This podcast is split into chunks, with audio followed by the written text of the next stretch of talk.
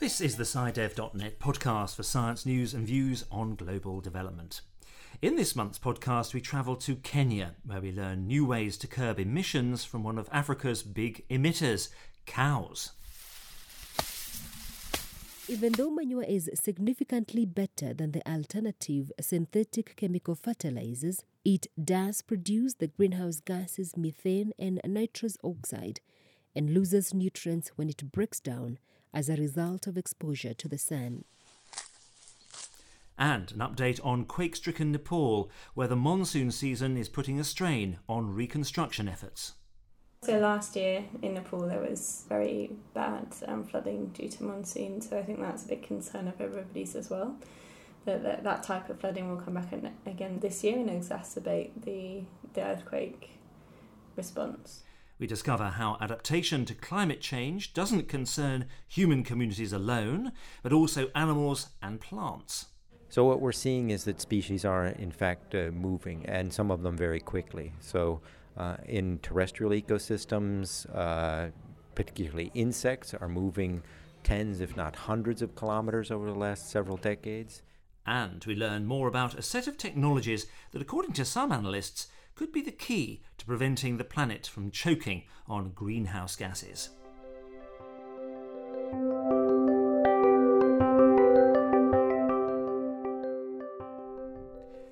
Welcome to the SciDev.net podcast, where we explore the world of science and international development.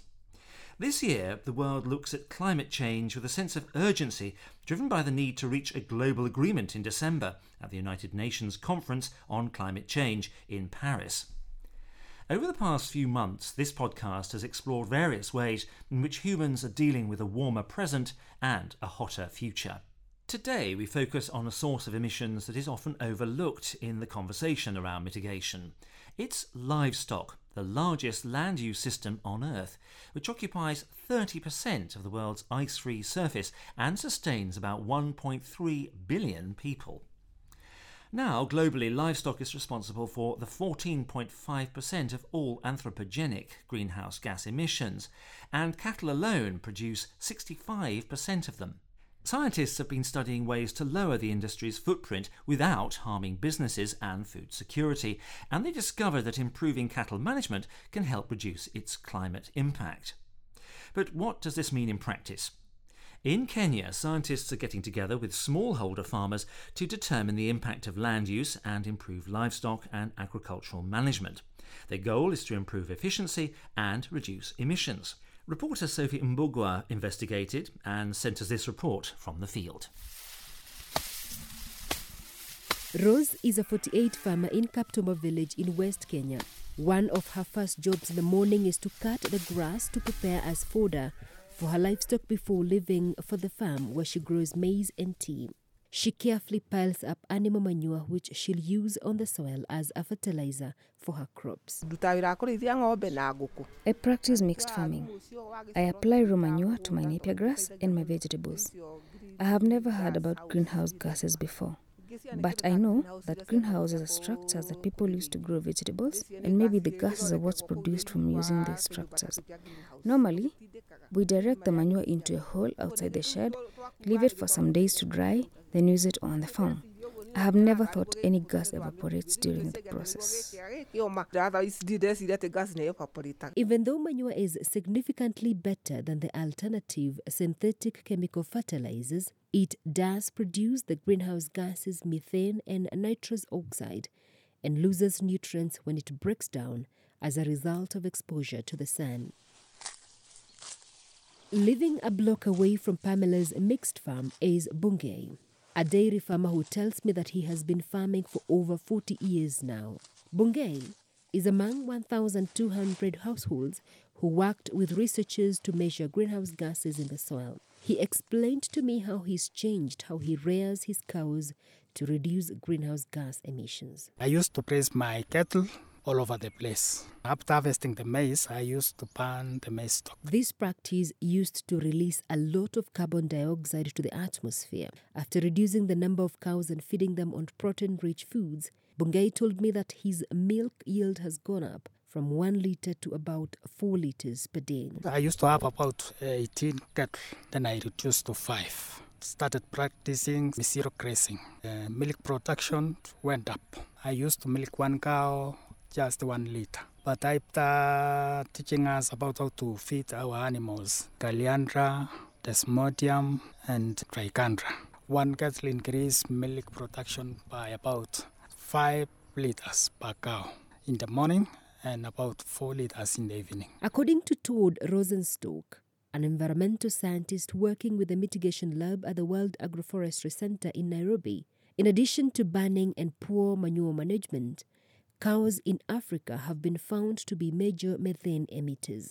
This is because, as the digestive process in ruminant animals break down carbohydrates, they produce methane as a byproduct. Therefore, feeding cows on protein feeds not only increases their yield but also reduces the greenhouse gas emissions per cow. The mitigation lab is trying to calculate where greenhouse gases are being produced and coming up with ways smallholder farmers like Bungei can reduce them. The biggest source of emissions in smallholder dairy farmer is the cow itself. Cows produce methane as a byproduct of digestion. So most of the cattle in Africa and in Western Kenya are deficient in their protein intake. And so by increasing the protein intake, you're essentially increasing the efficiency of digestion. And so you with that increase in efficiency, you increase the productivity of the animal and decrease the overall methane emissions per unit of product. Under the United Nations Framework Convention on Climate Change, countries must estimate and report greenhouse gas emissions and removals from land use, land use change, and forestry activities. Todd tells me that a scientist from a global network of similar laboratories under the standard assessment of mitigation potential and livelihoods in smallholder system samples are working together to develop comparable scientific standards protocols to help countries generate consistent and reliable greenhouse gas emissions data. How you measure greenhouse gas emissions and removals has a big effect on the overall number that you get at the end. And so, one issue is that nobody has standard protocols for complex and diversified farming systems that we often see in Africa. And so, what we hope by creating consistent and comparable scientific protocols that we can utilize these laboratories to be able to generate the information that's can help make climate change mitigation work for the rural poor, as well as help governments make informed decisions about low emissions development. Using manure not only adds organic matter to the soil, but also nutrients such as nitrogen as it increases soil fertility. But this is only achievable with proper manure management. So even smallholders like Rose and Bungei have a part to play in reducing their own emissions, but hopefully they can increase their food production at the same time. That was Sophie Mbugua reporting from Kenya on how smallholder farmers can make a real difference in greenhouse gas mitigation from land use and cattle breeding. Stay with us for the latest news from earthquake stricken Nepal, that is now under threat as the monsoon season hits the country.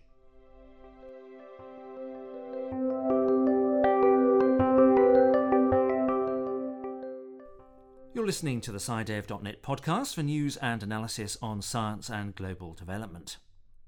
The exceptionally severe quake that hit Nepal just three months ago took the lives of more than 8,800 people and left thousands homeless.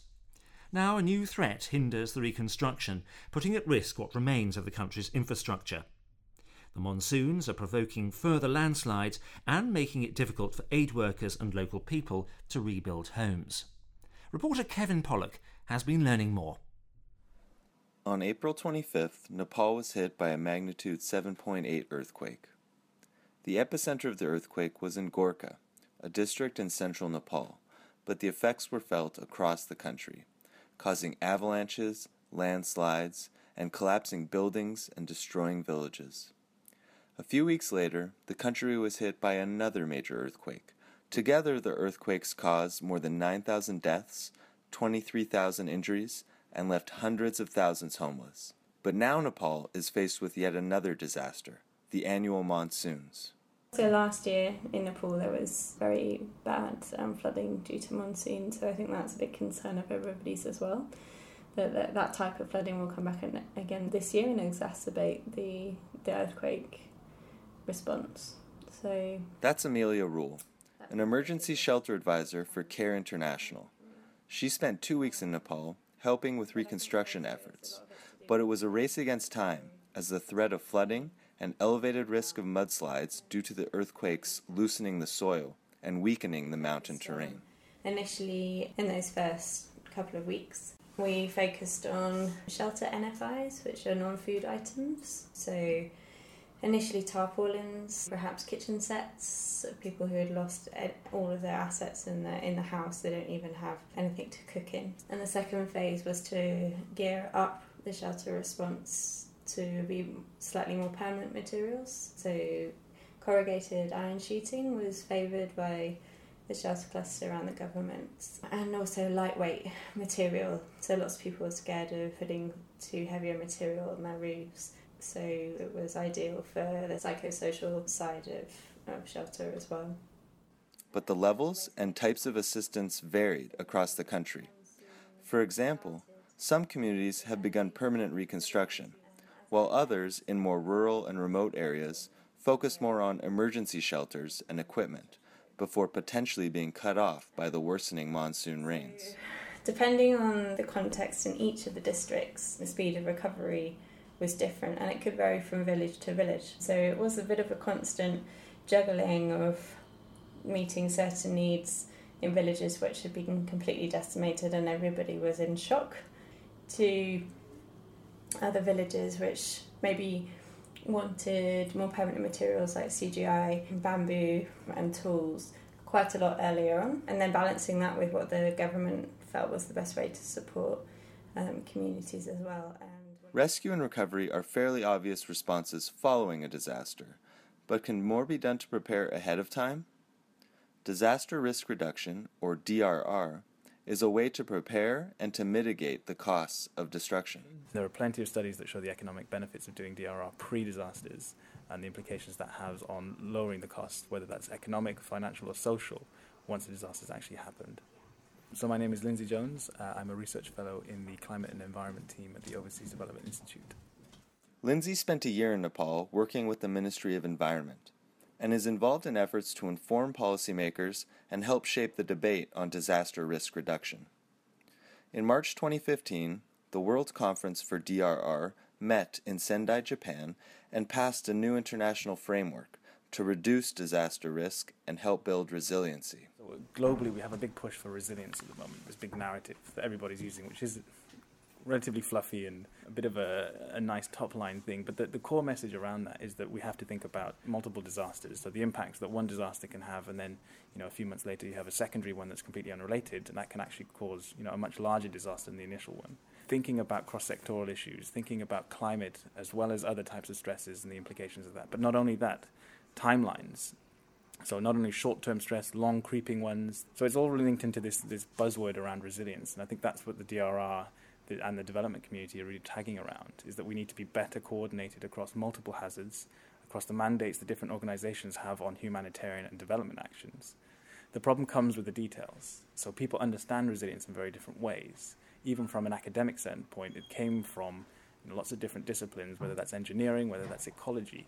Applying that in a social system, and even in terms of coordinating what we would term, you know, resilience building activities, um, is very, very different.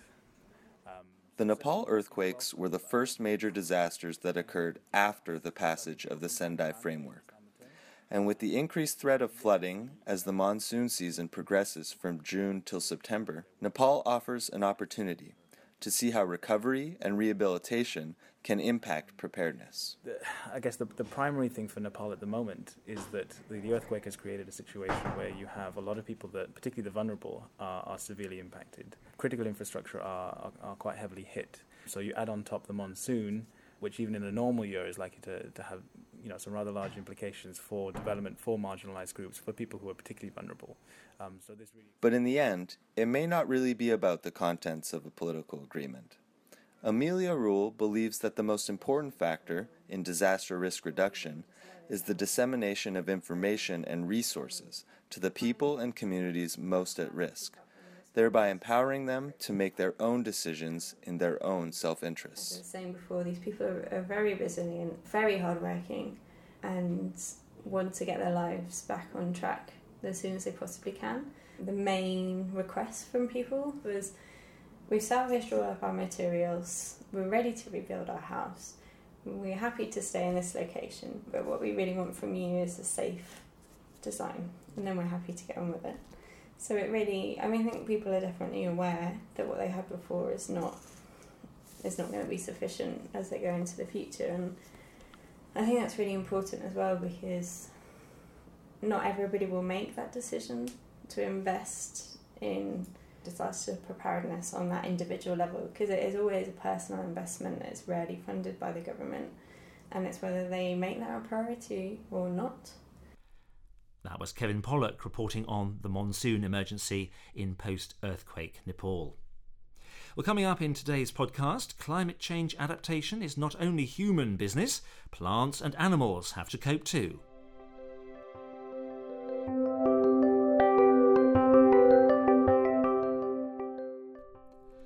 This is the SciDev.net podcast, broadcasting science news and analysis on global development. When we think about climate change response, we normally focus on the threat posed to humans and the ways we can protect our communities. But changing temperatures and weather patterns have an impact on all living things, not just on people. Well, multimedia producer Lou Del Bello has been learning more, and she joins me here in the studio. Hi there, Lou. Hi, John. So, Lou, we all know that climate change impacts are felt by humans, but what's the importance of studying the other side of adaptation, specifically the behaviour of animals and plants? Well, firstly, because climate adaptation is one of the many dynamics that regulate a planet's biodiversity, and this is a research field in its own right.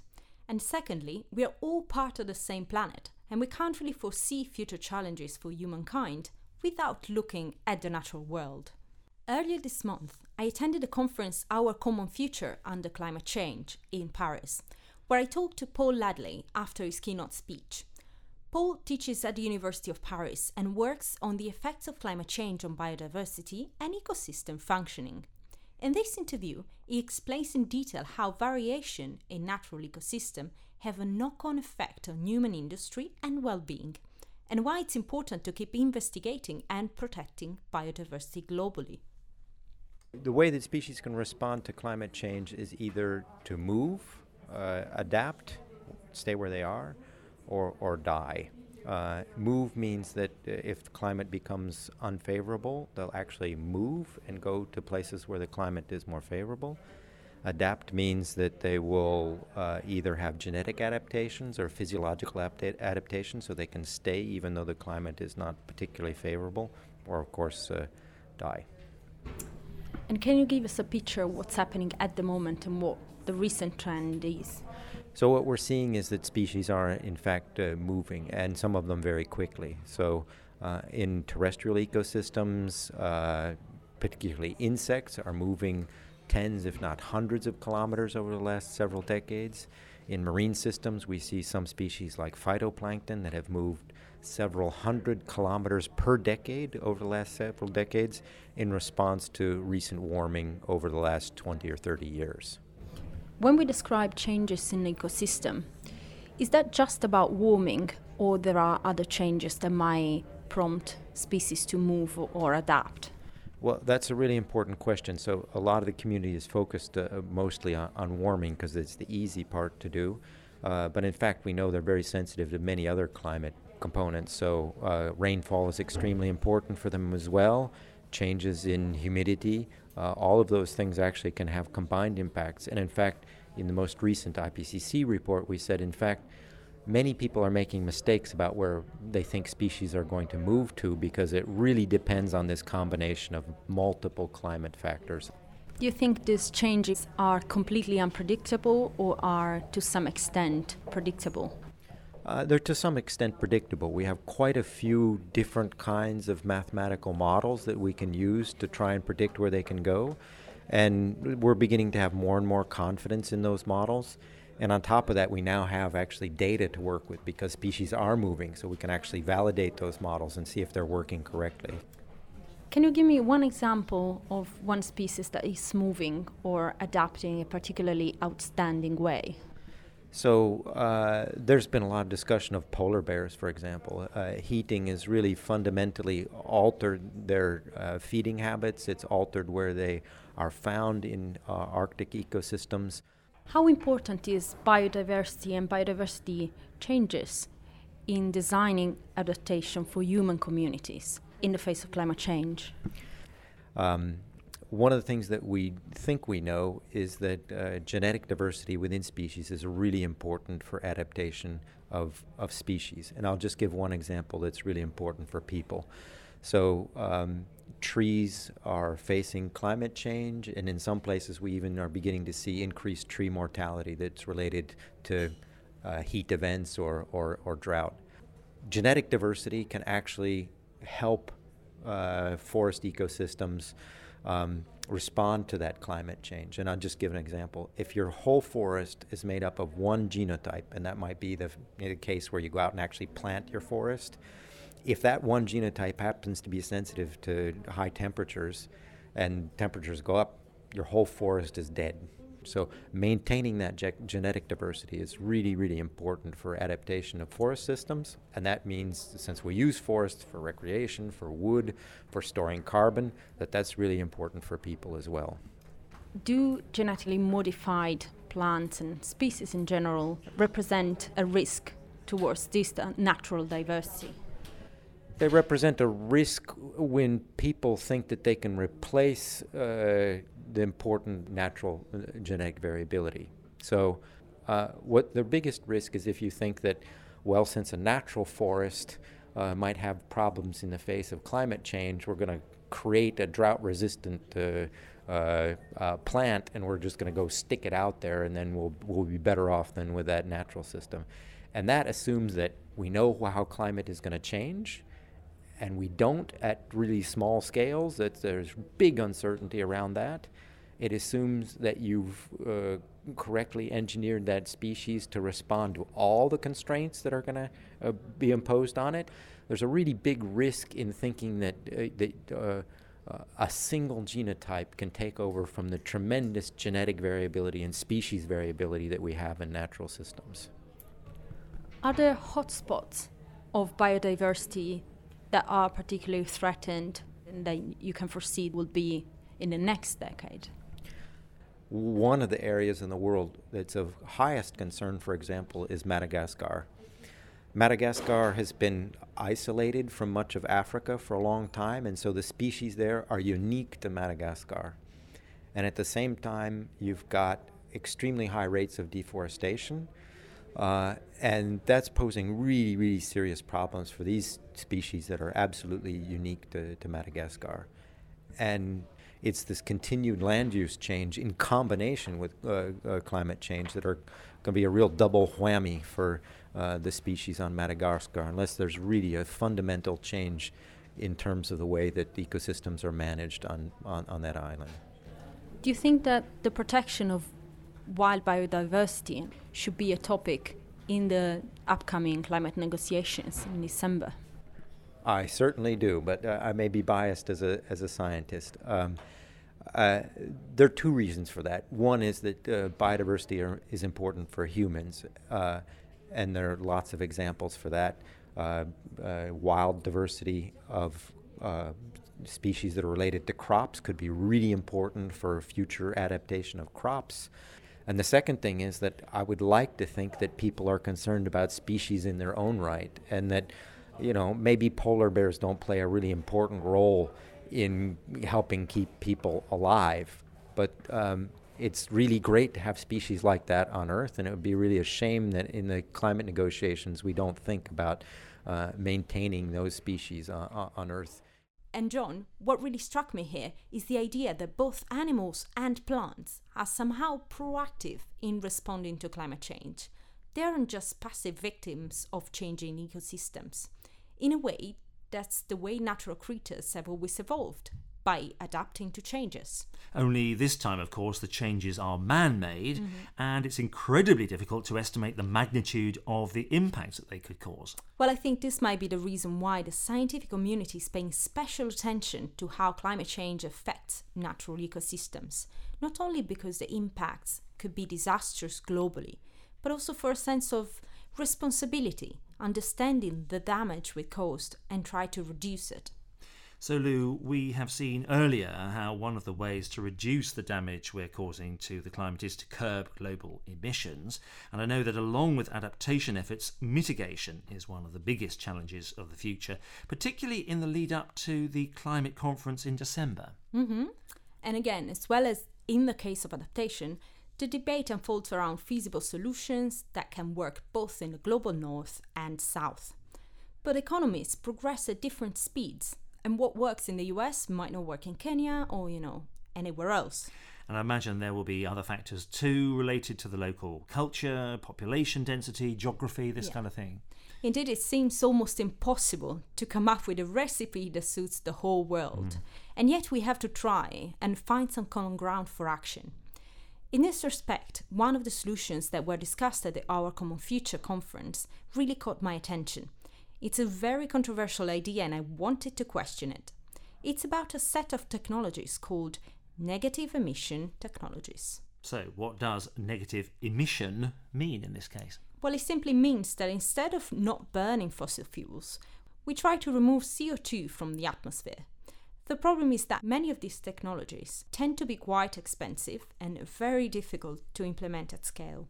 But then why can't we just improve mitigation and reduce the emissions of CO2 instead of putting greenhouse gases into the atmosphere and then sucking them all out of it? Well, I think that's a really good question. So I sat down with Pete Smith, an expert in negative emission technologies at the University of Aberdeen in the UK, to try and understand the potential of this approach, but also the potential pitfalls. Here he is, speaking to me at a conference Our Common Future in Paris. Okay, negative emission technologies are technologies that remove carbon from the atmosphere, carbon dioxide from the atmosphere. So they can include anything at the at the low tech end. That could be things like planting trees, afforestation, because that removes carbon dioxide from the atmosphere. The trees photosynthesize and it captures the carbon in the biomass of the trees. Um, other more high tech options are things like bioenergy with carbon capture and storage. So you grow energy crops, biomass and you then burn those biomass crops in place of fossil fuels. So you displace fossil fuels, but you capture the carbon dioxide that would otherwise be released to the atmosphere, and then you pump it down into the ground into geological reservoirs. And then at the very high tech end, you've got things like direct air capture, which are chemical reactions. Which um, so you have a plant that has these chemical reactions going on, and these chemical reactions absorb carbon dioxide from the atmosphere, and you then store that carbon dioxide you, you, you convert it into minerals and then you can store it as store it as a solid. So that's what the emissions technologies are. All of them however have downsides either in terms of the land that they use the water that they use the energy requirements or the costs. So some are very expensive some use a lot of land. So there's no single negative emission technology that is a silver bullet. So it looks like these negative emission technologies come with a set of caveats. Um, why do we need them then? And why are we not achieving the emission reductions that could avoid the, their use and their implementation? So, if our lack of um, our lack of ambition over the past, uh, or lack of action over the past ten to twenty years, has put us on a higher trajectory of emissions, which now means that we need to come down further um, to limit warming to two degrees Celsius. So we may need emissions, emissions technology. The less we do now, the more we need to do in the future. It looks like emission reduction technologies are rather easy to implement and rather feasible, whereas uh, negative emission technologies are much more difficult to implement and potentially much more expensive. So, isn't it a risk to think that in the future, if needed, we'll be able to implement them at scale, even if we do a lot of research beforehand? Yes, I think that is a risk. And we know that the, the potential costs of mitigation increase the further we move on the trajectory to higher emissions. So any delay or any lack of ambition in the targets now stores up more problems for the future. So I would agree with you that relying on those negative emission technologies in the future is a very risky business. However, the main projection about the future of emissions from the energy sector include a strong component of carbon capture storage, for example, as part of the response to the current energy mix hmm. that will still include a lot of fossil fuels. Yeah. So, uh, how do we bridge this gap? So it will take time to, to remove fossil fuels and, and high carbon energy technologies from the mix because we've got a lot of infrastructure that is currently dedicated to that, and the scale at which we can implement renewable technologies or low carbon energy technologies is is limited to a certain extent. So there will still be some fossil fuels in the mix. Um, there there are things like price signals. So if if fossil fuels paid if we if we had to pay as consumers um, the the environmental costs of the fossil fuels, then they would be much higher. You could consider fossil fuels to be highly subsidised in that respect because we nobody pays for the environmental damage they cause. So you could imagine price signals in the future which made things like coal very very uncompetitive. We know that we have to leave a large proportion of the coal that we know is there in the ground. We can't do that still to be and still be consistent with the two degrees Celsius limit. So there has to be some change in the way that we internalize those um, environmental costs of the different forms of energy. And this doesn't necessarily have to be something that increases the cost to the consumer. I could imagine with a, something like a carbon tax or a carbon price, you may be able to reinvest some of that money in the in the dirtier technologies into the new technologies so that the price that we pay for our energy could be round about the same. Which makes me think about vulnerable areas in the world where we have political instability and we have an infrastructure that's yet to be developed. So economies that now are struggling and need to grow fast yeah. and need to do it with cheap forms of energy, yeah. um, are they likely to perform this transition to a low carbon economy? Or if in the future this will be needed, will they be able to implement negative emission technologies. Yeah. yeah. So some of the some of the um, the lower tech ones I think are already being used. So bioenergy, maybe not without carbon capture and storage, but bioenergy is being used as a technology to displace fossil fuels, and afforestation is being used in somewhere, or at least reduce deforestation. So some of these are technologies that that help the atmospheric CO2 signal. So some of these can already be be employed. For some of the higher tech ones, I think that there there needs to be as part of a global agreement, there needs to be some agreement about co financing and partnership between developed countries and developing countries to allow the developing countries to move forward without going through the dirty technology first. So, I'm thinking, for example, uh, about Africa, which is rich in oil, rich in gas, and in coal, mm-hmm. and they're going to use it to some extent. Mm-hmm. Are you thinking that it would be good from December on to create a mechanism that subsidize the transition and implementation of technologies such as CCS in Africa and how this would be received yeah. by the local governments. Okay, so I think CCS is part of the issue, so we can capture the carbon from the fossil fuels. But more importantly, I think we need to we have to have that transition away from fossil fuels in the future.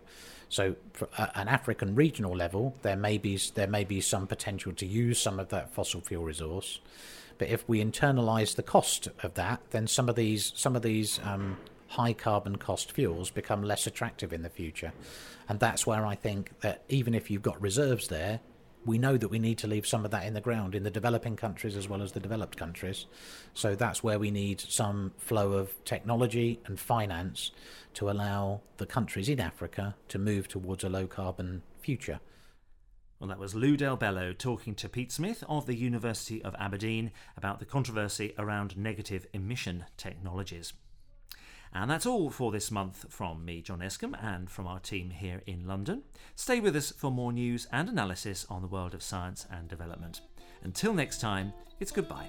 Bye bye.